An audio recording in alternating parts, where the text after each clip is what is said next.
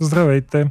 Вие сте с онзи подкаст. Аз съм Милен, до мен е Веси и това е продължението от предишният епизод. Ех, ма това Бентли на мъжа... То за какво да е на мъжа? То трябва да е на жената. Е, виж сега, ние говорим за всичките тия материални неща, но какво всъщност му трябва на човек? Една мила дума, едно топло и спокойно място, където да се прибере, добри приятели и 7-8 милиона евро в банката. И света е едно различно място. Така е, тогава не ти трябва Бентли. Да, тогава ти трябва две. Не, тогава не ти трябва Бентли, защото нямаш нужда, нали така, тези, които си купуват Бентли, те обикновено имат нужда от показност. А тогава вече знаеш, че ти си имаш и някакво да се показваш. Така че не ти трябва Бентли тогава. Аз така мисля. да, има го и този момент. Да. Един фън факт, между другото, аз за моите технологични апгрейди, най-големият ми технологичен апгрейд на тема телефони беше когато сменях от а, Samsung Galaxy S3 на Samsung Galaxy S7. Това ми беше наистина най-големият технологичен скок, който просто беше вау. Наистина телефона беше все едно, че имам някакъв от древността и нали, сега си взимам някакъв от бъдещето. Просто това ми беше наистина, наистина, наистина. Колко хиляда пъти ще го повторя, това няма значение. така да наблегна, че това беше факт.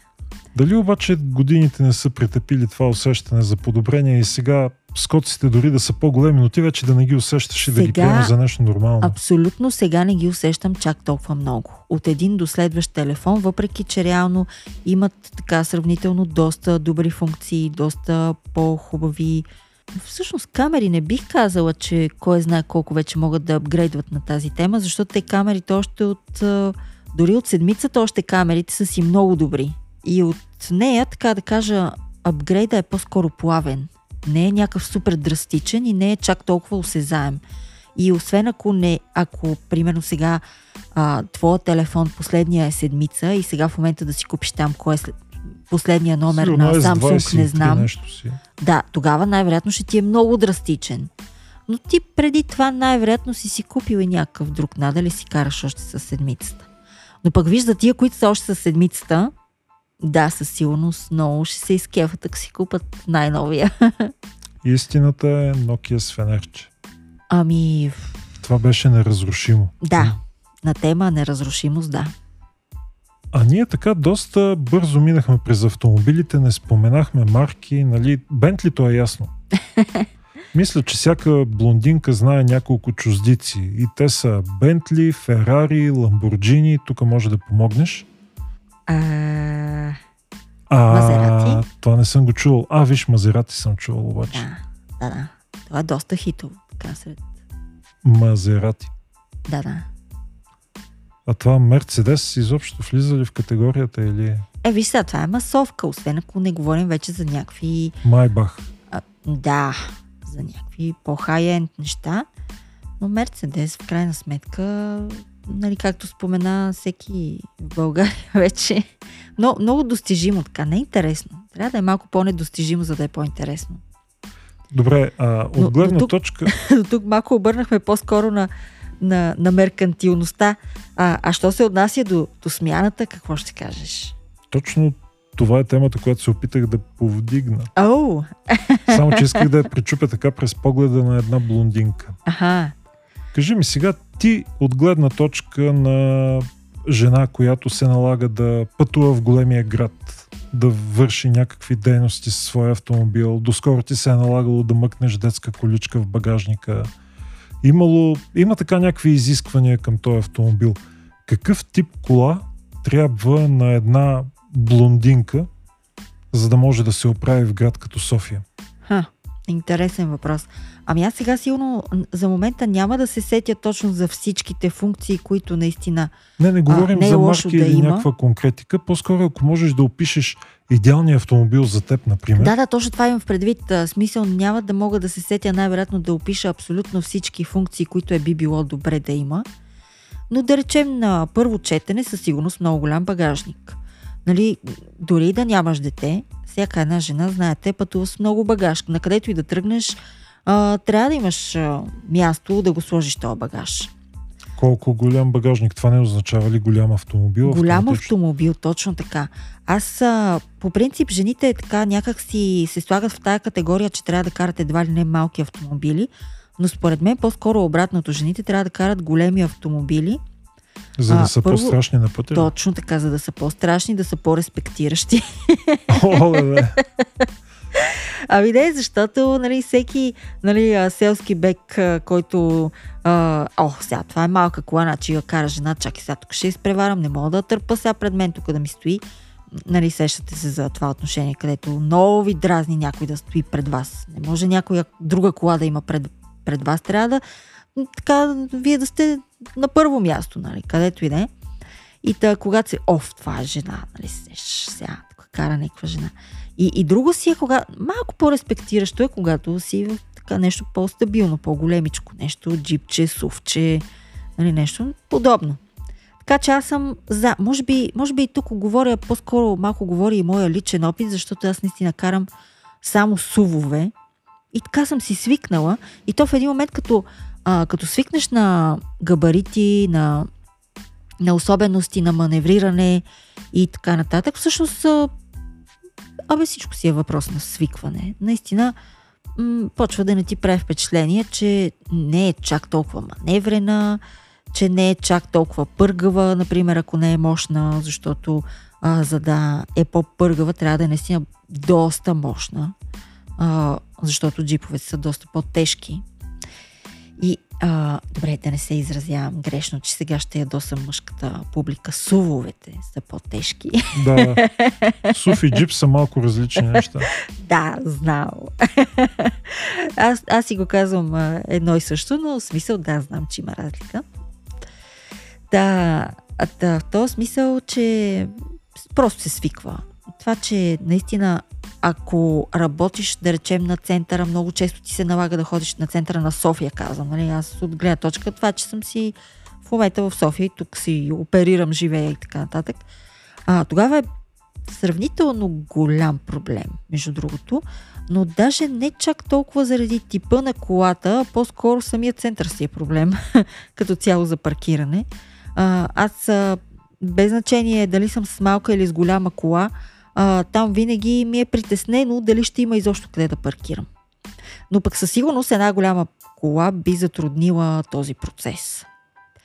Така че пак е така едно малко двояко а, това нещо, в зависимост наистина от нуждите а, на дадената дама, защото ако по-често и се налага да ходи на места, които паркирането е трудно, може би наистина е по-добрия вариант тогава да е малко по-малка колата и по-маневрена, за да може по-лесно нали, така да се завира по някакви празни места, където намери. Да, ма виж сега, СУВ. Аз съм виждал твоя СУВ. Не е малък.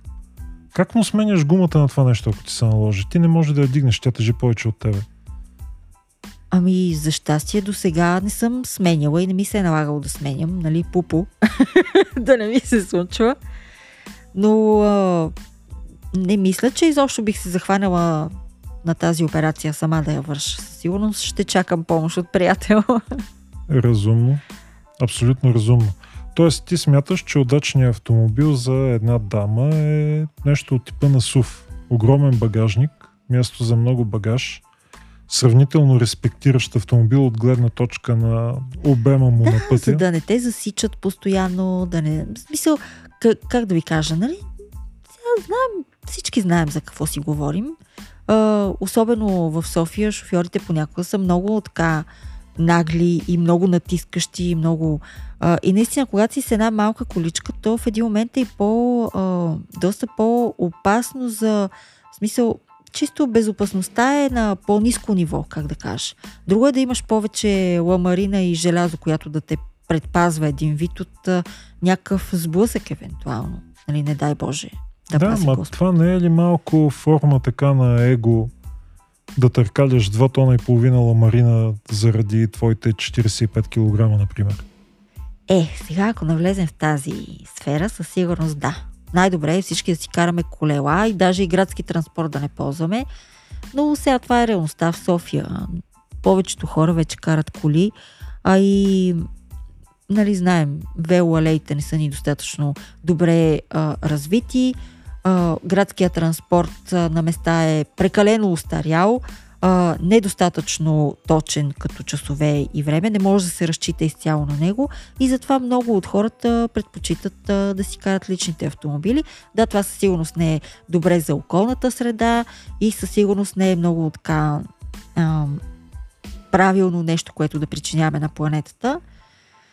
Не го отричам, но е факт. Знаеш ли, аз се радвам, че си откровенна на тая тема, защото много хора, конфронтирани с подобен тип въпрос, почват да измъкват някакви оправдания, които изглеждат така доста фалшиво. А, не, не, то абсолютно. Това винаги си личи, когато едно оправдание е фалшиво. Ти сега, като ползваш нещо, което не е окей okay за природата, не, не е чак толкова sustainable, нали, не е по новите стандарти за чистота и така нататък – Еми да, ползваш го, това е, признай си какво се правиш. Или ако толкова не искаш да те асоциират хората с него, то тогава си спри да го ползваш, а не да го криеш. Интересното е, че ти заговори за природата. Сега напоследък, последните години се забелязва един такъв феномен, големия натиск на преминаване към електрически автомобили, които са с захранване от батерии, които изобщо нямат двигатели с вътрешно горене. Ти какво мислиш по този въпрос? Това заместващо средство ли е, например? Заслужава ли си вместо в колело, да речем, натискът да върви по посока, например, електрическите автомобили? Ох, ами аз тук сигурно сега ще изненадам всички, но за мен на електрическите автомобили са толкова контравършал тема, че просто не е истина. Значи да, до, в момента в който я караш, колата наистина е доста sustainable. Наистина можеш да харчиш много по-малко ресурси, по-малко ток, особено ако си имаш а, електрическа частна станция в къщи, нали, а, говоря за соларни панели, а, тогава нещата стават много така прилично а, удобни, ефтини и, и незамърсяващи. Но а, всичко хубаво на това нещо свършва до тук. А, производството на тези автомобили е, как да кажа, доста, доста компрометирано и доста под един много сериозен така а, морален въпрос може да се подстави и също така и рециклирането им или по-точно липсата изобщо на такова нещо. Така че а, там нещата са по-скоро танто за кукуриго, според мене.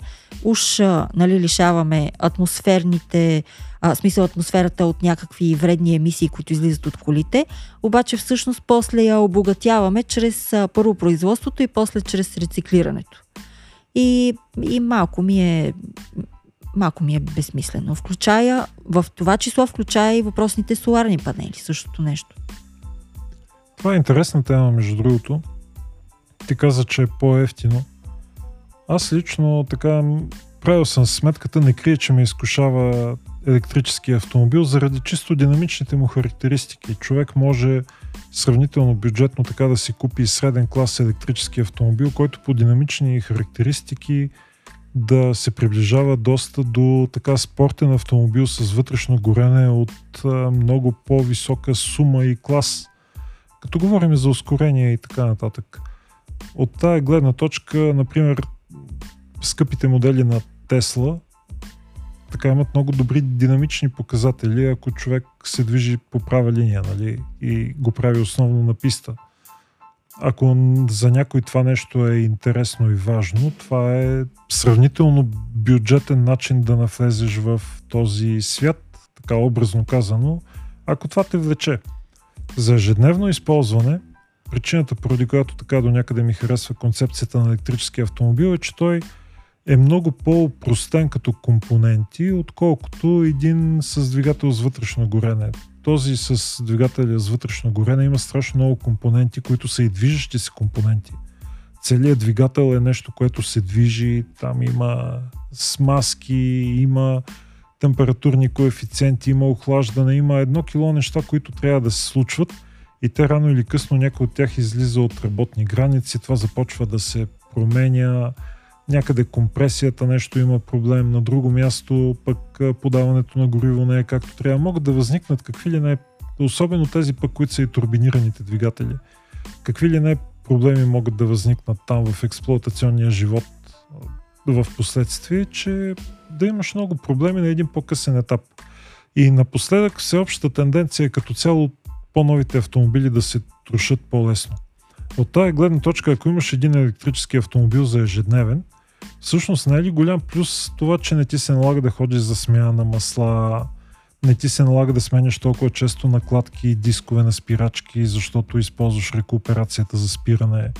Е, тия неща не са ли така един отявлен плюс? И като сложим и факта, че все още домашната електроенергия е много по-ефтина, отколкото индустриалната и ти всъщност може да зареждаш бавно в гаража си.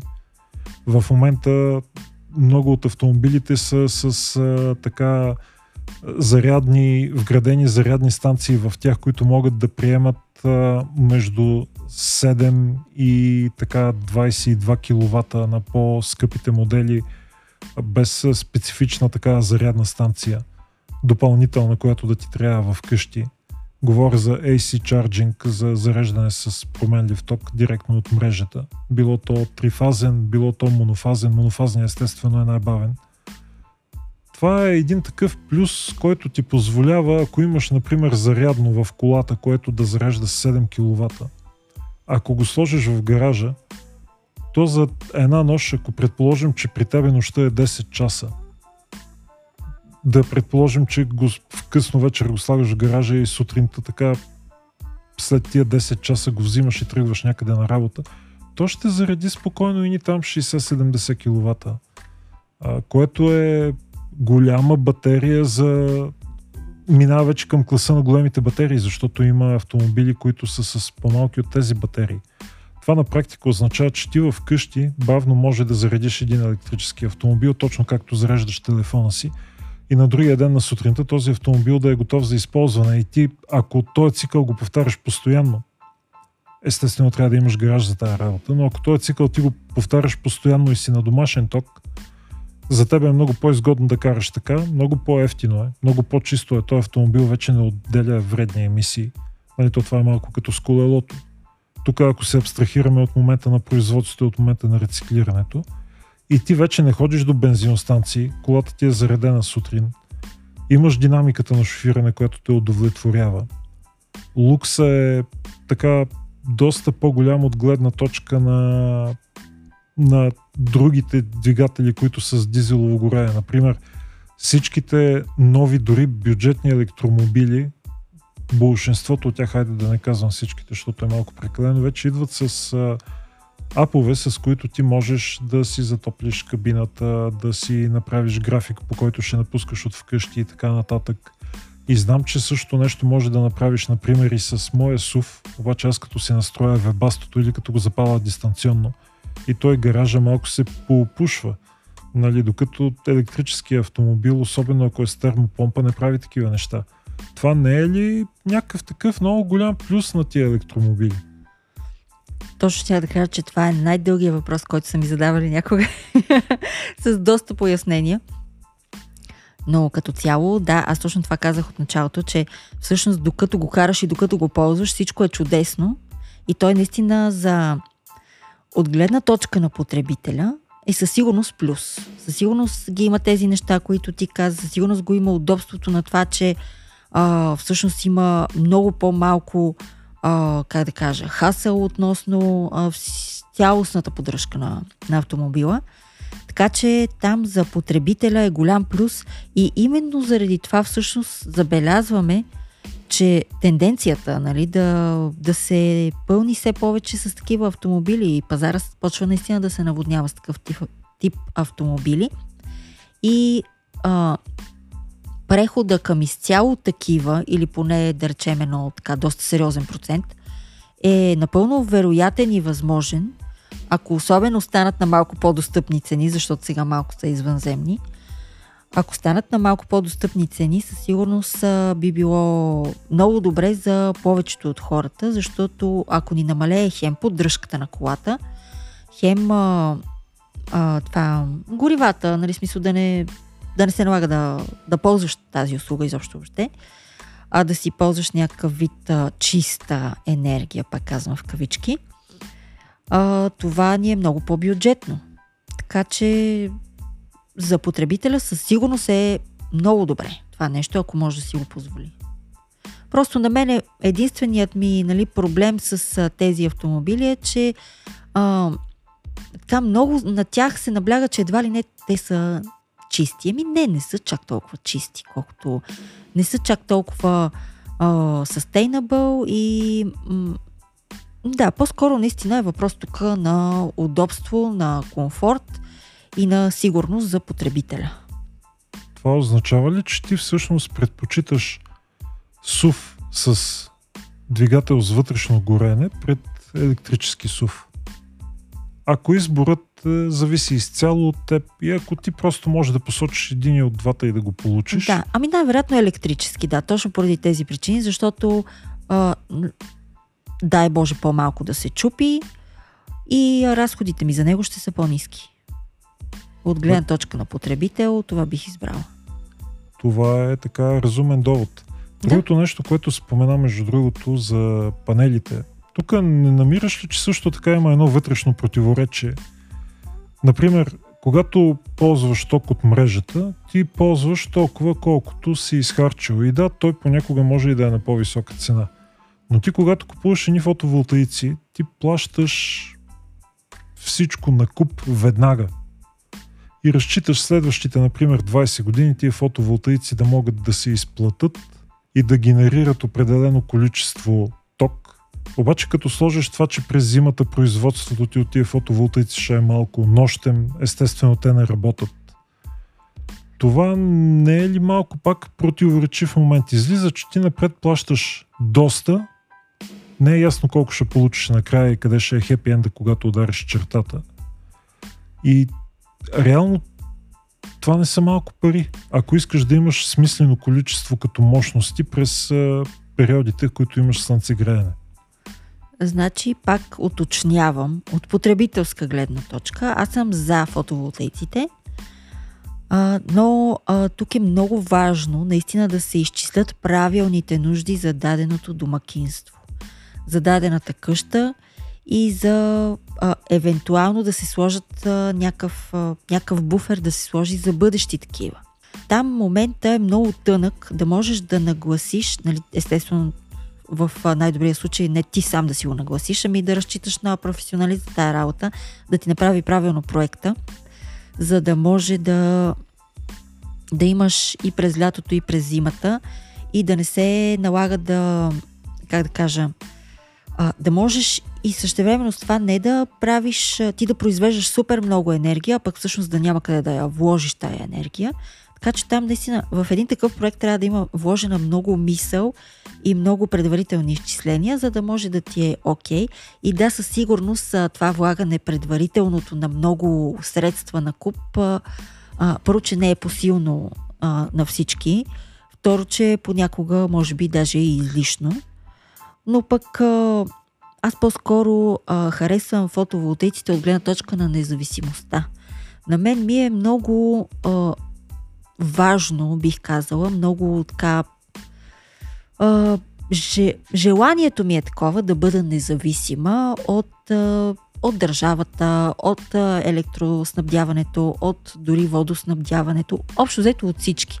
Ако можеш да си самодостатъчен, а, това така ми е, как да кажа, една цел в живота, да мога да си построя една такава къща, а, в която да наистина да, да не ми пука дали а, тока е спрял на цялата държава или има криза с водата или нали, разбирате ме за какво говоря. По-скоро а, тези неща за мен са или пък има криза с горивата, нали, не можеш да си заредиш колата, или много високи са цените и така нататък. Още хиляди варианти такива и сценарии. Просто по-голяма независимост, според мен, дават тези неща и за който може да си го позволи, което нали, не са много хората, при, а, хората, признавам, които могат да си го позволят, но за тези, които могат да си го позволят, със сигурност го препоръчвам. Но аз единствения момент, който ме притеснява в тази работа, ти го спомена много добре, има моменти, в които произвеждаш прекалено много, които енергия, която реално на теб в този момент не ти трябва. Да, точно така. Трябва да имаш някакъв вариант, според мен, в който а, по някакъв начин тази енергия или да я препродаваш на енергото, което винаги е вариант, или да а, ти да имаш някакъв вид а, техника, която да захранваш от това нещо, или да имаш някакъв вид а, производство, или как, каквото и да е. В смисъл да, да се оползотворява, не просто е така да отида на, на вятъра и да се прахосва. Да, разбирам. Абсолютно те разбирам. Аз имам една малко по-различна идея на тая тема. Сега човек, ако има финансите и може да ги хвърли в тази посока, защото тук, да, оточняваме пак, плащаш всичко напред, плащаш напред слънчевата енергия, образно казано, под стоеността на фотоволтаиците, плащаш живота на батерията на този автомобил и така нататък. Но ако имаш начин да съхраниш енергията, например, ако имаш една система от батерии, върху, в която да съхраниш енергията, която генерираш от фотоволтаиците и после да го използваш това, когато имаш нужда. Например, нощем, например, вечер, например, когато нямаш а, или имаш по-голяма консумация от тази, която е нормална за теб, това доста би могло да помогне нещата. И тук сега парадокс идва в това, че ти като добавиш цената на тази батерия към цялото това уравнение, всичкото това става много така непосилно.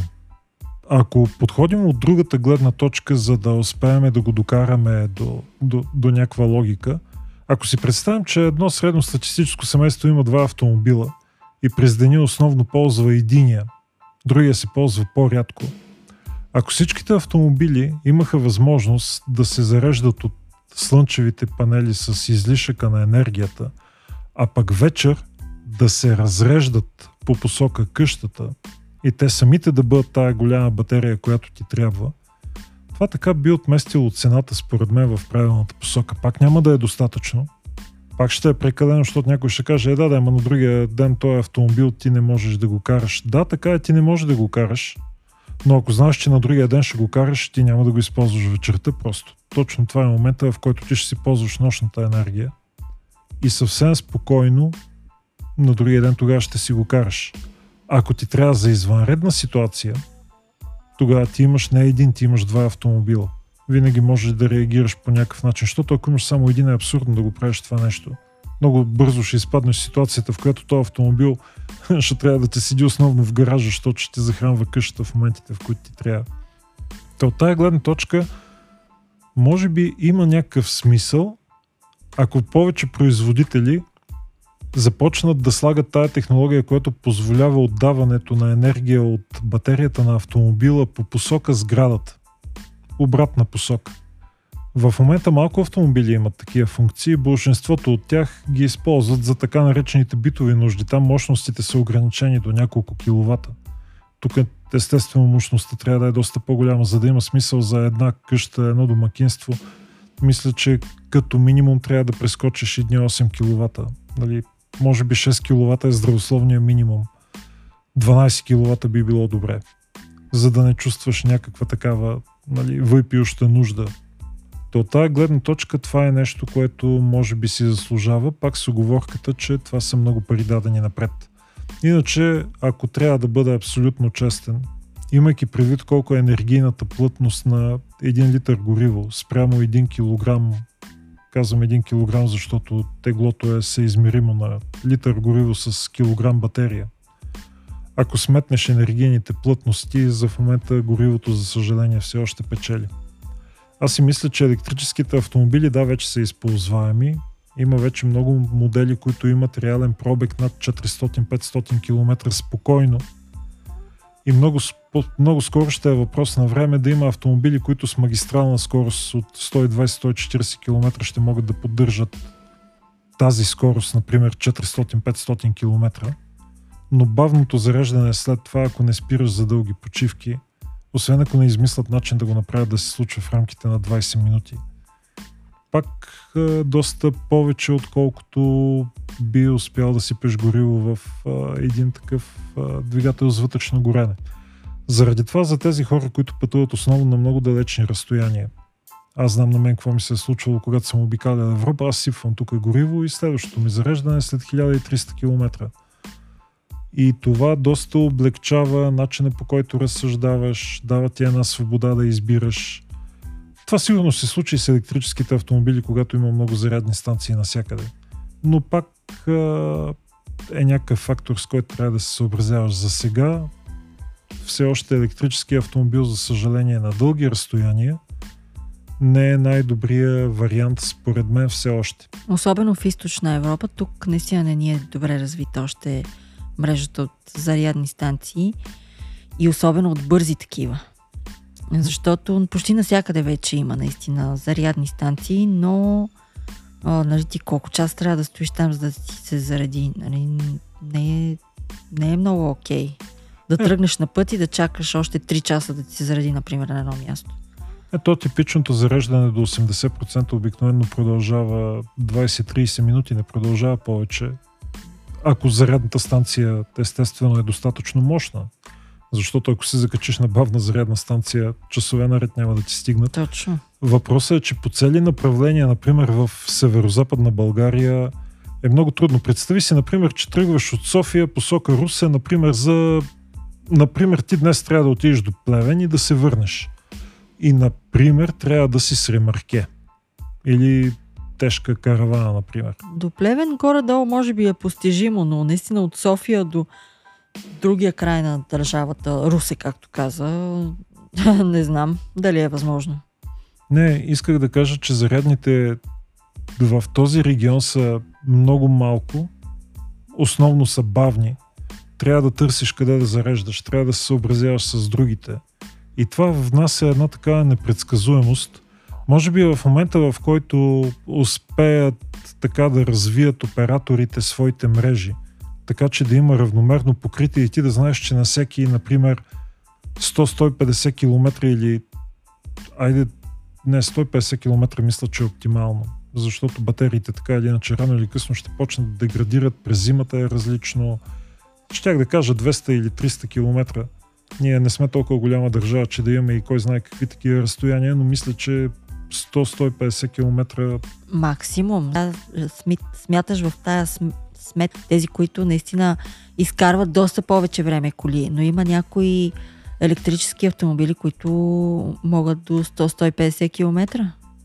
Точно от тази гледна точка смятам, че е задължително да има достатъчна гъстота на зарядните станции, за да може човек като тръгне да знае, че следващите 100 км в каквато и посока да е тръгнал, задължително ще намери станция и задължително ще може да зареди с не много дълго изчакване.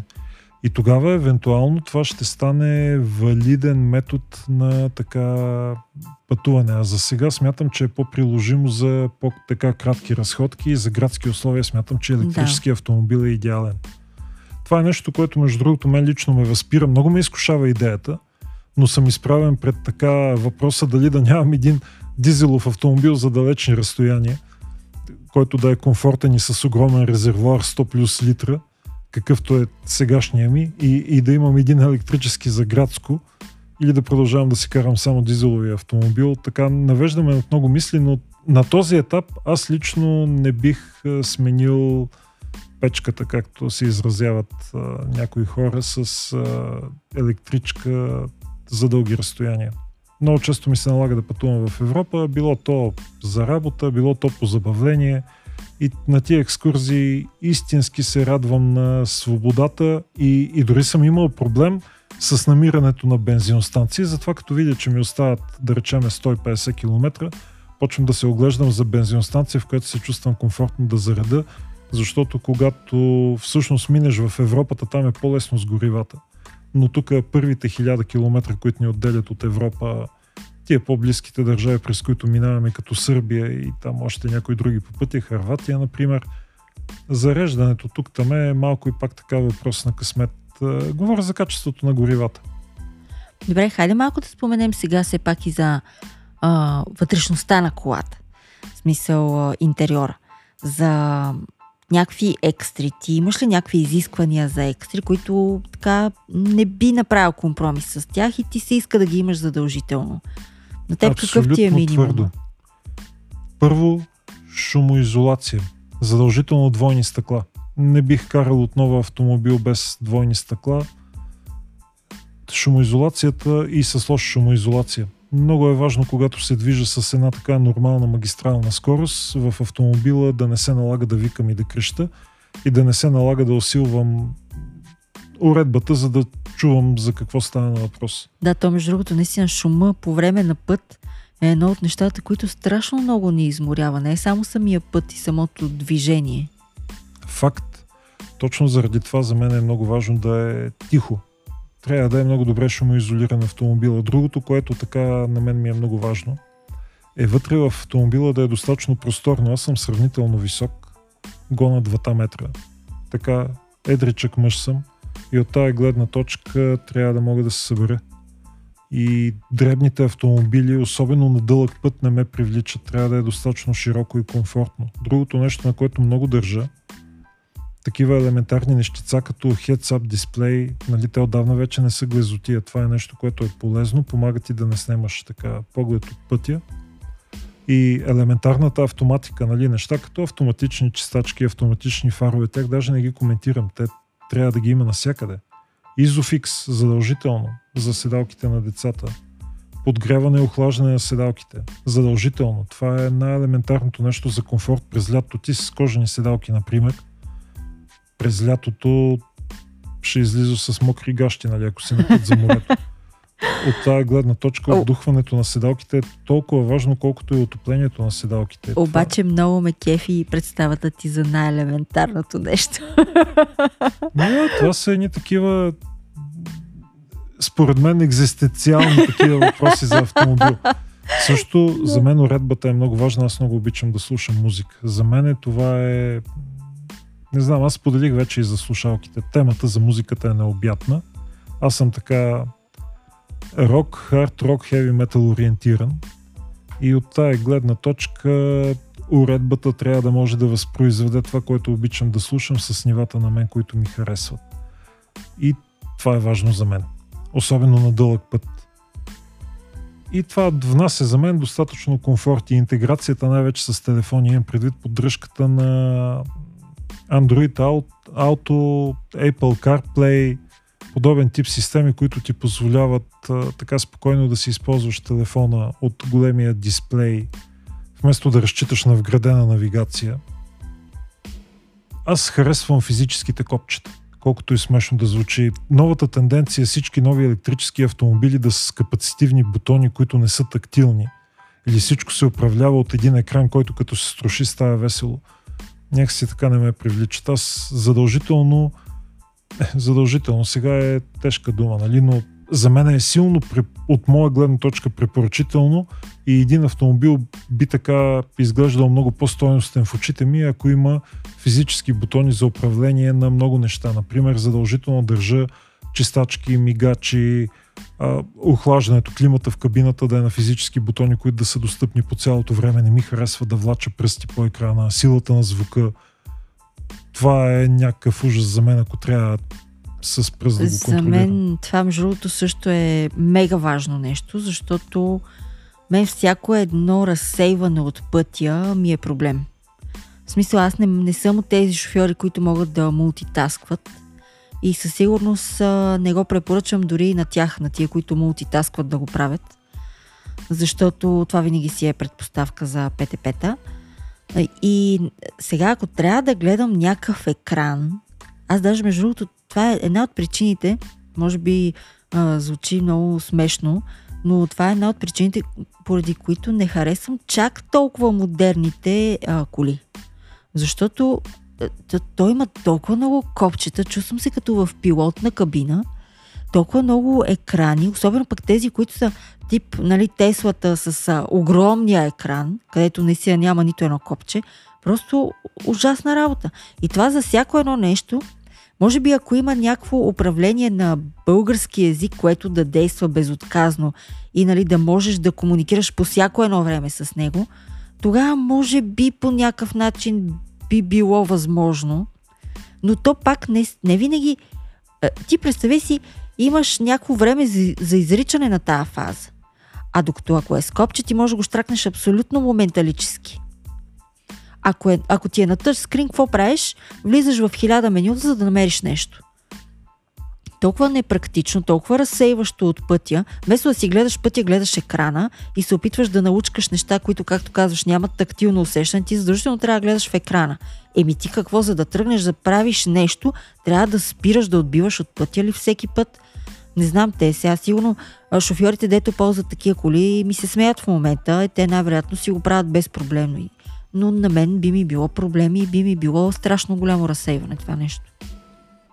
За мен също е важно да мога без да гледам, да мога да си нагласа температурата или другите неща и да не се опитам да ги казвам, защото много често не ме разбира автомобила с моя тежък, тънък такъв О, да, на английски славянски става, акцент. да. Да, но, но да, да обобщим твоето мнение така.